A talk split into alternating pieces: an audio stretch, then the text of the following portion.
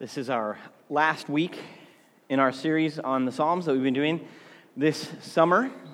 And we've been using this framework to interpret them, saying there's three different kinds of Psalms. There's Psalms of orientation, expressing our core theological principles. These are, are, are the bedrock of faith that God is, his steadfast love endures forever, that God is faithful, that God is merciful, that God is loving. And then there are Psalms of disorientation. When life happens and things go sideways, and everything you thought you knew was true about God and the world and how it was supposed to work get called into question. And then God shows up in a fresh and surprising and exciting way, and there's Psalms of reorientation, Psalms of rescue.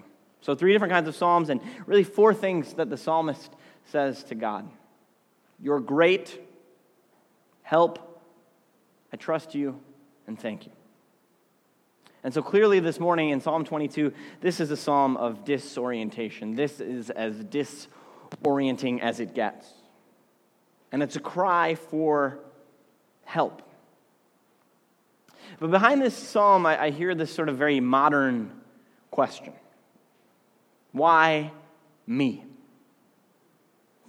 At some point in our lives, we all find ourselves asking that question, particularly when circumstances seem to conspire against us. That somehow we are unfairly being singled out for affliction. And of course, these, these range from the ridiculous to the absolutely heartrending. On the ridiculous side of the ledger, you know, you're, you're late for an appointment and you can't find a parking spot.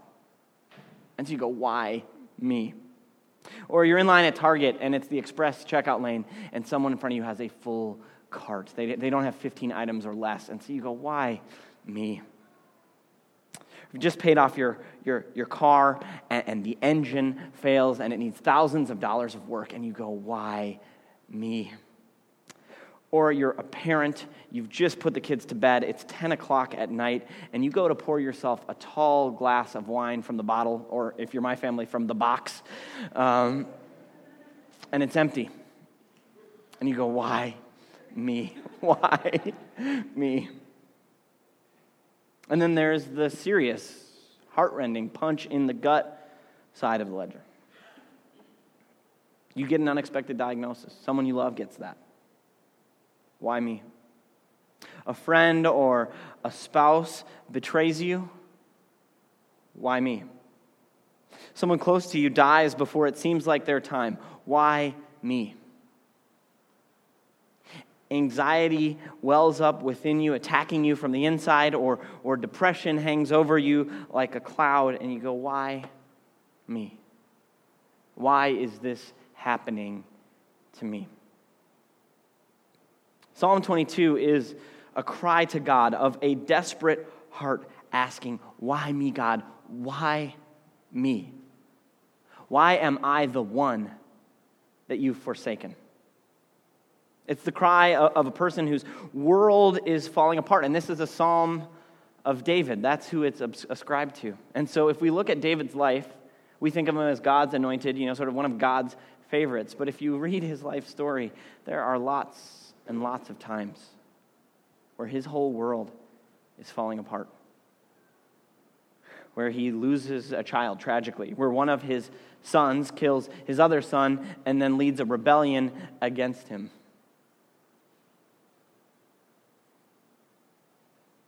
It's a life of calamities in many ways. And so we've wondered along with the psalmist where is God in the midst of the chaos? Does God care? Has He hurt us? Has He forsaken us? Has He left us alone? And the psalm, eh, the most famous words of this psalm, and it opens with these, this haunting call My God, my God, why have you forsaken me? And the repetition of this phrase, My God, my God, it doesn't occur anywhere else in Scripture except where this psalm is being quoted. And it, it just underscores the unique intensity of the psalmist's suffering and estrangement. Here he is pleading with God, asking, Why have you left me? Where are you now? This sense of God abandonment, God forsakenness is the most lonely isolation that there is. Right? We human beings, we, we know that we were created for relationship. It says at the beginning of Scripture that God created, you know, us in, in, in God's own image. And when we think about that, what does that mean? You know, that, that what does it mean to be in God's image? And, and one of the things I think that means is we're created in the image of the triune God, Father, Son, and Holy Spirit. God who is from eternity, a God of unity in relationship. And so, thus, one of the things that it means to be created in this image, to bear the mark and stamp of this God, is that we were created to be in relationship with God and other people, even if we are introverts. We were created to be in relationship with God and others. We're relational creatures. And so, when tragedy befalls us, we call upon those relationships, those deep relationships to sustain us. But the perverse thing about tragedy is that it can call those relationships that nurture and sustain us into question. And it can cut us off from the very source of our life and our being. It, it, deprives us of something essential about our humanity. And so, isolation is a deeply dehumanizing experience, one that profoundly obscures the image of God within us. As God said in the garden after creating Adam in, in, Genesis 2, but before creating Eve, it is not good that man should be alone. Not good. Not tov. Not nurturing of the actualization of the potential for life embedded in creation by God. This kind of isolation doesn't nurture life, it destroys it. Eastern State Penitentiary was founded just outside Philadelphia in the 1820s. It was, at its time, a state of the art facility, employing the newest and best in technology and thinking in the nascent field of criminology. And Eastern State was actually one of the first penitentiaries. And this word penitentiary itself comes from uh, the Christian theological world, this notion of doing penitence. And the idea was that if criminals were given the opportunity to contemplate the wrongness of their crimes, then they would repent of them, and through this repentance would experience transformation. And so, Eastern State Penitentiary was constructed to facilitate this process of soul searching by the people who were the inmates who were housed there.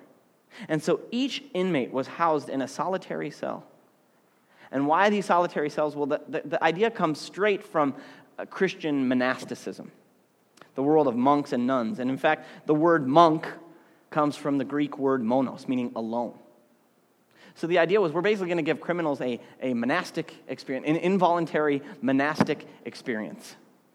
We will put them alone in a cell, they will contemplate their crimes, they will emerge transformed and renewed, productive members of society. So we deprive them of human contact.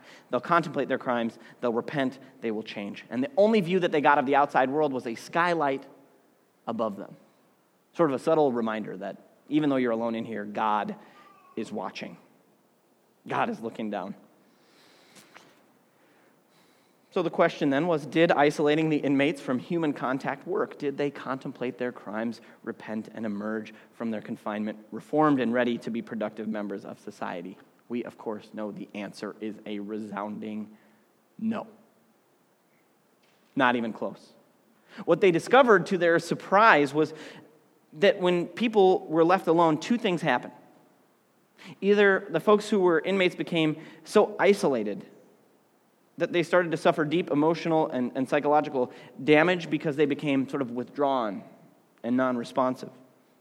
Or they became increasingly agitated and violent. And so instead of reforming these prisoners for reintegration into society, this process of being isolated and abandoned and left alone actually deformed them. It wasn't transformative, it was deformative. And we see this risk, this threat in Psalm 22, this cry of deep pain caused by isolation, but not just isolation, God forsakenness, God abandonment. What does that do to a soul? To be abandoned by God, rejected by the very community that's supposed to sustain you. What do you do when you've trusted in God, but you're not sure that there is even a God listening there? How can you give voice to that kind of pain, that kind of doubt? But it's real. And just an aside on the sort of subject of, of doubt and of pain and of isolation and how we give voice to that. You know, Katie, we were talking about the songs this week, and she's like, "Yeah, we need a few more songs of lament." Like most of our church songs are sort of happy clappy, you know, and, and that's good. I mean, it's nice to not get depressed on a Sunday morning, absolutely. But sometimes you don't always feel great. And sometimes you don't always want to go to a room where you have to pretend where everything is okay and right with the world. I don't know. The ESPN app subtly opened on my phone. Why me? Um, right now, but but uh, there's this great some great research that's been done on the importance of being able to express doubt and real life pain. Uh, this book called "You Lost Me" sort of went through why millennials aren't in church and asked people basically what left why did they leave. And one of the resounding findings was that young adults, which is a term I don't really like when you're like 35 years old, you're still a young adult, like Aren't you just an adult? But never mind.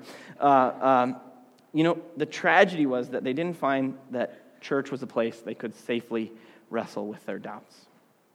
And it's such a sad irony because we look at Psalm 22 and we see that the scriptures are a treasure trove of what do you do with doubt, pain, suffering.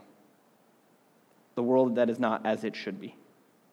The Psalms are, so many of them are about just that. The plurality are about Psalms of disorientation, crying, help. And then the message is you're not alone. And doubt is not the opposite of faith, right? It's, it's, it's a component of faith, it's an element of faith. And we don't suffer in silence, right? We don't push it and bury it deep down, but we are invited to cry out to God. And so, what helps the psalmist in the midst of this isolation in pain is to remember and at first, he can't even remember his own life, his own past. He has to turn to the, what God has done in the life of his ancestors for God's people. He says, In you our fathers trusted. They trusted and you delivered them. So they've been where I am. To you they cried and were rescued. In you they trusted and were not put to shame.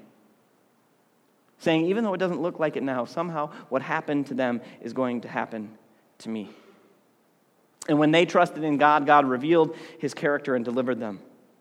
And so, after thinking about, okay, God, you've been faithful in the life of, of my family and my ancestors and my people, then he turns to his own life.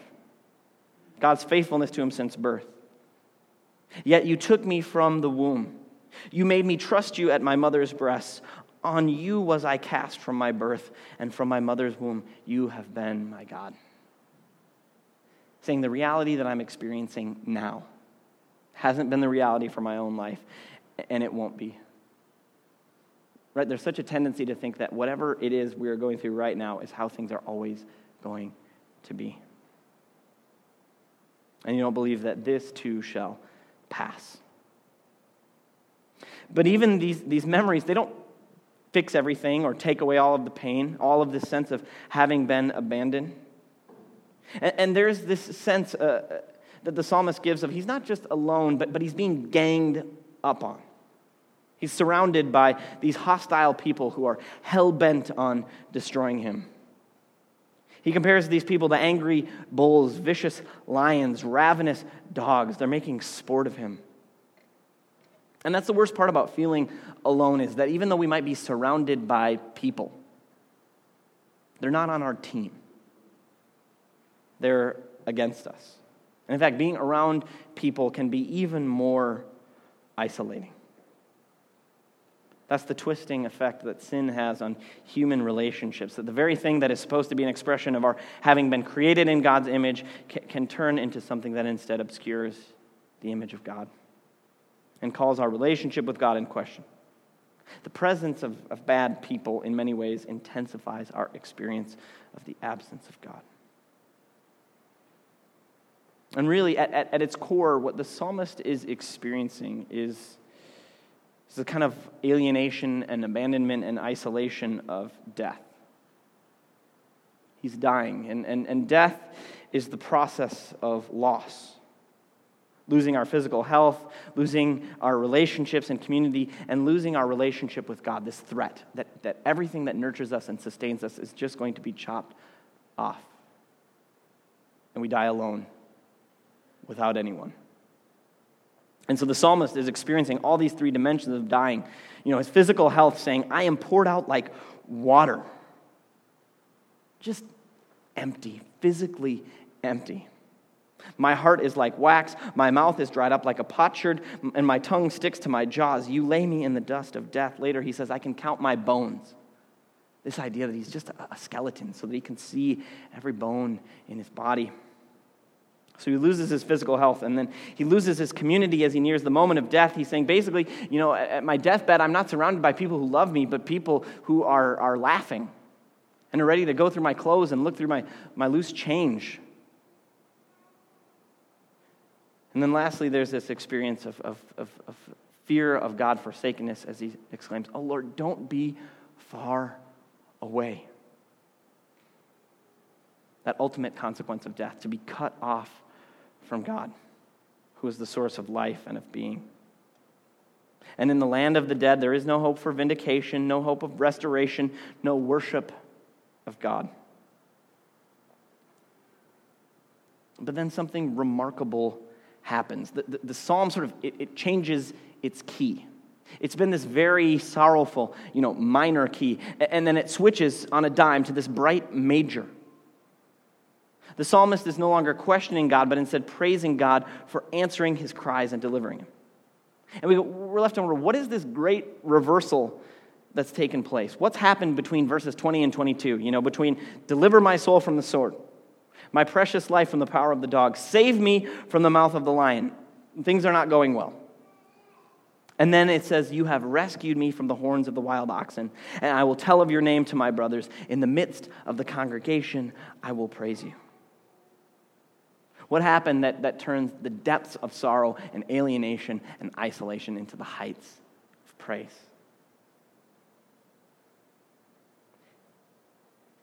As Christians, the ultimate answer for us rests in the important role that Psalm 22 played in the life and the death, really, of Jesus. Those opening words, My God, my God, why have you forsaken me, are, are most famous and familiar for us for being the words of Jesus as he dies on the cross in Matthew and in Mark. Eloi, Eloi, lama sabachthani. And so, Jesus, that he used this psalm at the hour of his death, that makes him the interpretive key and clue to it. And the light that Christ's death shines on Psalm 22 is that when God seems most far off, we need to look to his drawing near to us in Jesus Christ. In the seeming absence of God, look to Christ. Christ's death and God abandonment is God's solidarity with the God forsaken and the brokenhearted. And his resurrection is what gives us hope that God will not leave us or forsake us. And we know this is true because Jesus experienced all of that death, all three dimensions of death his physical health, his, his relational uh, uh, uh, network, and, and theological. Jesus experienced all that, and God raised him. And his victory is our victory. And so, this pattern of Jesus' death and resurrection is the pattern of the psalm suffering and rejection, culminating in vindication, which reveals the kingdom of God, the rule of God over all life. For kingship belongs to the Lord. And the Lord rules over the nations in, the, in verse 28. And in that kingship, that means that we are never, ever alone. And so the kingdom of God, that's our almost our ultimate hope of, of God's victory over everything that alienates us and isolates us from God and one another. It's, it's the restoration to relationship that restores the image of God in us. And as the end of the psalm makes clear, this isn't just good news for the individual, it's good news for the whole world to be shared with the congregation, with the whole world, future generations. The good news of Psalm 22 is that God will not leave us or forsake us in our isolation, but has drawn near to us and will deliver us from whatever abyss we're lost in. And so Psalm 22, it sharply poses this question why me, God? And the answer that God gives to that question is Jesus Christ. The answer to the question, why me or where are you, it's not, you know, a philosophical explanation. It's a story of Christ's passion. It isn't some principle, it's a person. And at the end of the day, what we hang our hope on isn't a cool, rational, detached argument, but the empty cross and empty grave, which are witnesses to the victory of God over the isolating power of death. That the question, why me, doesn't echo in a universe that is infinitely expanding, empty, void, devoid of meaning and hope. God answers our question by drawing us near. And it's only in that drawing near that we can join the psalmist in exclaiming, as he does at the very last verse, He has done it. Beautiful words to end the psalm. Yes, God has done it. The it that He has done is to die the death of Psalm 22 so that we don't have to. His hands and feet were pierced with nails for us. His garments were divided among the soldiers. He was surrounded, attacked, and devoured by the forces of evil. He cried out, My God, my God, why have you forsaken me? So that all who belong to him will know that we are never, ever alone. In the darkness, Christ is with us. In the valley of the shadow of death, Christ is with us. At the hour of our greatest sorrow or fear, Christ is with us in the hells of this world, Christ is with us. And when we're all alone without a friend in the world, Christ is with us. He has done it. He has done it all. In the name of the Father, Son, and Holy Spirit. Amen. Let's pray.